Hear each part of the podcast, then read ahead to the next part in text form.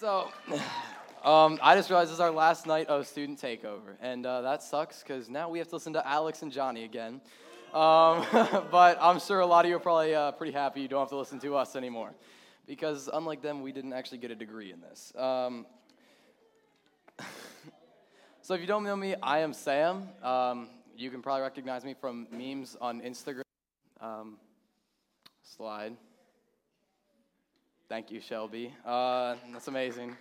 And uh, playing keyboard on stage as well. So I'm only a junior this year, but I'm really glad that I have another uh, year at Gather here because it's a whole lot of fun, and we have a great atmosphere and great group of people to be around.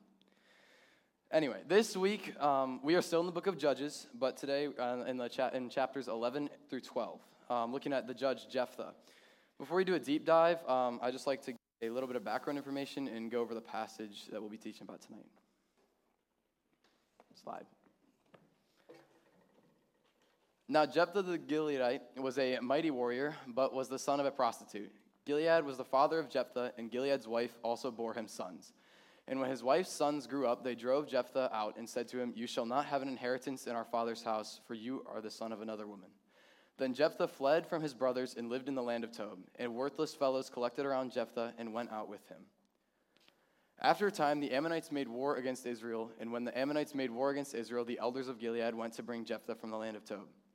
And they said to Jephthah, Come and be our leader, that we may fight against the Ammonites. But Jephthah said to them, to the elders of Gilead, Did you not hate me and drive me out of my father's house? Why have you come to me now when you are in distress? And the elders of Gilead said to Jephthah, That is why we have turned to you now that you may go with us and fight against the Ammonites and be our head over all the inhabitants of Gilead. Okay. Jephthah said to the elders of Gilead, If you bring me home again to fight against the Ammonites, and the Lord gives them over to me, I will be your head. And the elders of Gilead said to Jephthah, The Lord will be witness between us if we do not do as you say. So Jephthah went with the elders of Gilead, and the people made him head and leader over them. And Jephthah spoke all his words before the Lord at Mizpah. So I know that was a lot of reading, um, but this story is going to help us understand uh, later on. So we are told that Jephthah has step siblings that have not taken to him, and his mother was a prostitute, though she did not go ice fishing. And, uh, and second, they didn't like him because he just simply wasn't from the same mother as them. His brothers told him uh, that he wasn't going to receive any inheritance either. So Jephthah did what any of us would have done and just left. He straight up fled and uh, walked out on everyone. And then the Ammonites came and threatened Israel, um, and the elders went to get Jephthah. So this is where our first main idea um, comes up when the elders show up to get Jephthah to help defeat the Ammonites. Um, and he answers them by saying, Did you not hate me and drive me out of my father's house? Why have you come to me now when you are in distress? So this is um, part of the main idea again. So the elders drove him out and rejected him at first, and then came to him needing um, help from the attack on Israel. So part of the deal with Jephthah coming back would be that the elders would make him their ruler or their head. For as much as the leaders drove, or the elders drove him out in the beginning, um, they held up their end of the bargain and ended up making him their ruler at the end. So now, after Jephthah became leader, he asked God to deliver the Ammonites to him. The problem for Jephthah was that there was a catch, but it was really Jephthah's fault because he made the promise. Jephthah promised that whoever came out of his home to greet him first would be sacrificed to God. Except God held up his end of the deal and delivered the Ammonites to him, but Jephthah did not hold up his end. So um, instead of Jephthah uh, going through his promise to God and uh, sacrificing his daughter, instead he decided to cheat his way out of it by sending his daughter away, which is not the same as sacrificing her because she is still alive. Uh, and in the end, God had Jephthah killed because Jephthah did not keep his promise. He was killed by um, the men of Gilead, and they caught him and asked him if he was an Ephraimite, but he denied. And then they had a test for him to figure out if he was or not. So they told him to pronounce the word Shibboleth, but Jephthah could not, and instead said Sibboleth. So because he could not pronounce a word, he was killed. So instances as this don't only occur in Judges. The pattern has gone on for a while. For instance, um, in Genesis 22, 1 through 2, um, with God testing Abraham, God wanted to test Abraham so that he was told to take his son and sacrifice his son um, for God. Abraham put his trust in God, and uh, he was going to go through with it, but then God ended up showing mercy and had a ram killed in his son's place. So, who's to say that Jephthah and his daughter wasn't, weren't going to have the same situation. But the problem was that he did not put his faith in God. So throughout all these stories, someone, at some point, someone is going to use someone when they need them and either neglect their own promise or hold up their end of the deal. In the first passage, the elders need Jephthah and they make their deal with him that he will be leader and they keep that pact. Um, and in the second passage, Jephthah makes a deal with God but does not keep his end of the bargain.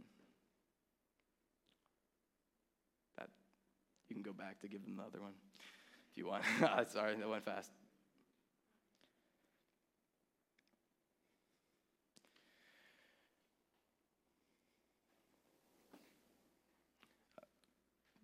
You move on, Evan? No? Yeah. Okay. Um, in this, so in the third passage, then, with the story of Abraham, um, Abraham does go through um, and ends up trying to do what God has told him to do, but instead God ends up stopping it. So in my own life, I have had this problem as well um, with promises and stuff. Just because I'm not the one speaking up here doesn't make me like not able to have this problem.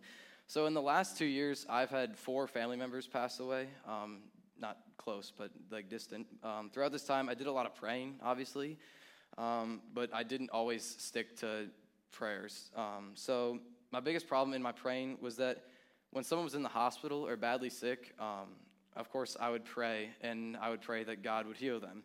Though God did not just cure someone with cancer or make someone like miraculously be fine, but um, I didn't expect him to either. But the thing was that once God had cured someone at all, even in the slightest, or made them better, I stopped praying because I had gotten what I needed God to do for me. So now I feel like I'm okay to just let it go. You see, sometimes we ask God's help, um, but forget about Him, and it works the other way as well.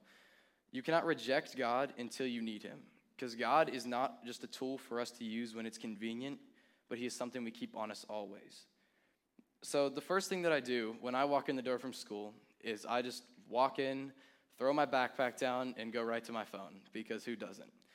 Um, so, the point is that even though school is necessary, because that backpack, I mean, okay, we all hate school because it's not very fun, but school is necessary for us to live our lives. And even though I hate school, uh, I'll throw my backpack down and go to my phone. But why don't I pick up my backpack and start doing my homework? Because that's what I need to do. So instead, God needs to be our phone in that sense. God needs to be our friends, our um, anything that you just never want to put down, your social media. Um, so God needs to be that thing that we never leave home without, the thing that we never forget to have on us, and He should be someone that we cannot live without. So imagine if your phone was just taken away. I mean, it would be, it would be terrible. But I'm sure you've had your phone taken away when like you get grounded or something. But just it was just gone forever because I know it would suck because I'm on my phone a little bit more than I should be, as well. Um, but this is how God should be for us. He should be the thing that we are addicted to and cannot imagine a day without. So, the whole idea of these passages is this we cannot push God away and out of our lives and then ask Him to save us. Yes, God is always very forgiving and merciful, but that does not mean that we, He will answer every prayer you speak after openly denying Him. If you expect Him to heal you after, or not heal you, but um, answer your prayers after you reject Him and push Him away for years, I mean, even though He loves you, I don't know. the whole point of salvation is that you have faith in God and allow Him into your life. If you push Him away, you cannot have faith, and therefore you cannot be saved. So, we have some discussion questions here. Okay, so just to go, um, welcome back, first of all. To go a little bit more in depth with um, Jephthah's tragic vow, um, I just wanted to read a little bit of the passage. So then Jephthah came to his home at Mizpah, and behold, his daughter came out to meet him with tambourines and with dances. She was his only child. Besides her, he had neither son nor daughter, and as soon as he saw her, he tore his clothes and said, Alas, my daughter, you have brought me very low, and you have become the cause of great trouble to me. For I have opened my mouth to the Lord, and I cannot take back my vow. So, and then I'd like to have the band come back up here. So. So, whether or not your phone is your car, um, good grades, your, rep- your, reputation, or maybe it actually is your phone, it cannot um, replace God. God needs to take that place of your phone and be the thing that you are addicted to. So, I just bow your heads and pray with me. Dear God, um, thank you for this day. I just ask that uh, everyone here is able to walk away with something. And, uh, I thank you for the great night we've had at Gather here. And um, I ask everyone, ask that you allow everyone to uh, listen to the worship and uh, take away from tonight. Thank you.